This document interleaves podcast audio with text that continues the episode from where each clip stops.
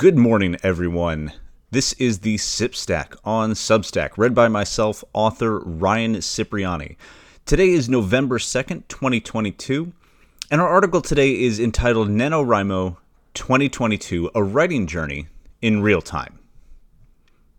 Good morning, writers, readers, poets, and dreamers. Wishing y'all the absolute happiest of starts to what is normally kind of a gloomy month, November.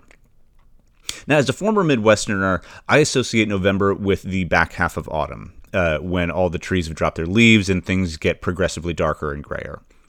Now, that brings me a certain degree of nostalgia and comfort.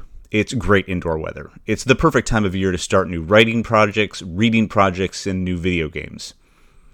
And this year, I'm doing all three. This year, I'm committing to finally reading Moby Dick, and I'm legitimately quite excited about it. I'm also going to fill a missing gap in my childhood love of Black Isle games and run Icewind Dale all the way through.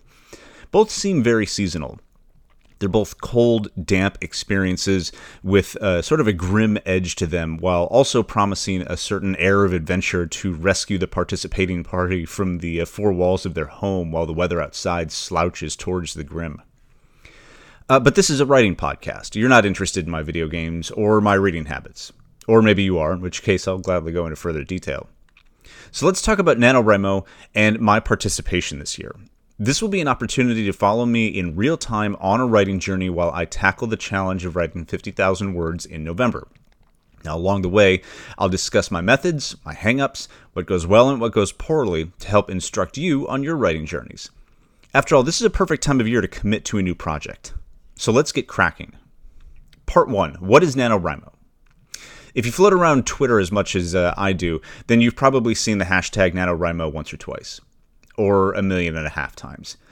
Does anyone really pay attention to hashtags anymore? I heard a bunch of writers started muting the writing community hashtag. Anyway, NaNoWriMo stands for National Novel Writing Month. The idea is to put your full weight behind a writing project for November and try to push it across the finish line. Participating in NaNoWriMo is essentially a way to put together a small hype train and a community of writers you're connected with, or maybe form connections with, and cheer each other on. It's a community writing experience, and it is very supportive. It's a very supportive, exciting way for newer and veteran writers to fall in love with the writing process and draw support from each other. It's actually one of the things I love most about writing Twitter, although NaNoWriMo does exist independently of Twitter. The writing community is ridiculously supportive. Now, the goal is simple. Write 50,000 words in 30 days. When you sign up on the site, they provide you with a tracker that you can make daily updates to share your progress and show how close to the target you are. NaNoWriMo recommends a daily writing par of 1,667 words to accomplish this and has digital awards for sticking to par.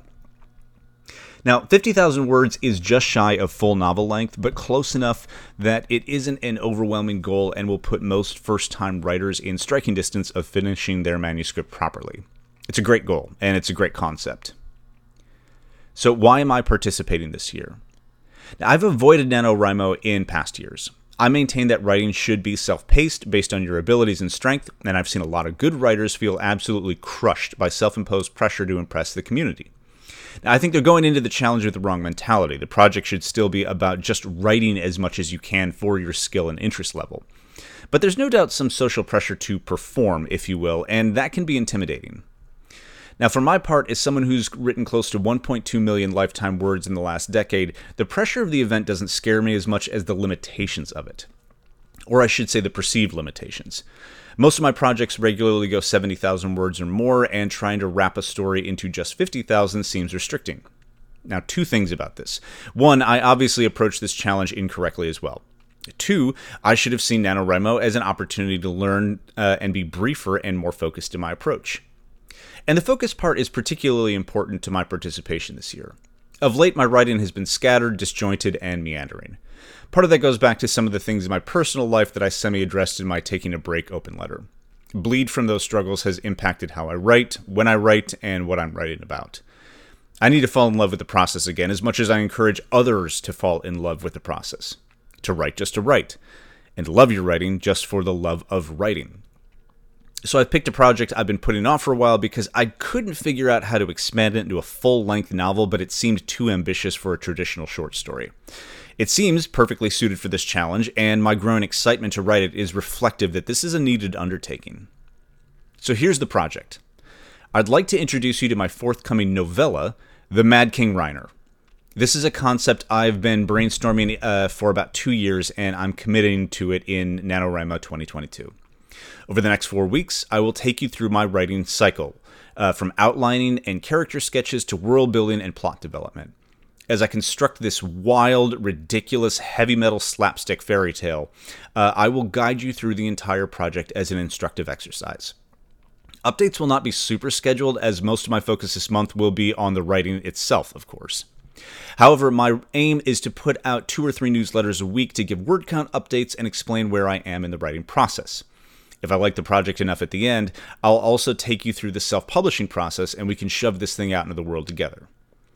We're going to start with our first update tomorrow morning. I'll take you through my day 1 and 2 prep work, outlining and character sketches to show you how I set up a project and get it moving. This has become my pre-writing ritual, and it is immensely helpful to me in establishing a world, setting up the story for a cohesive narrative. So let's do some writing.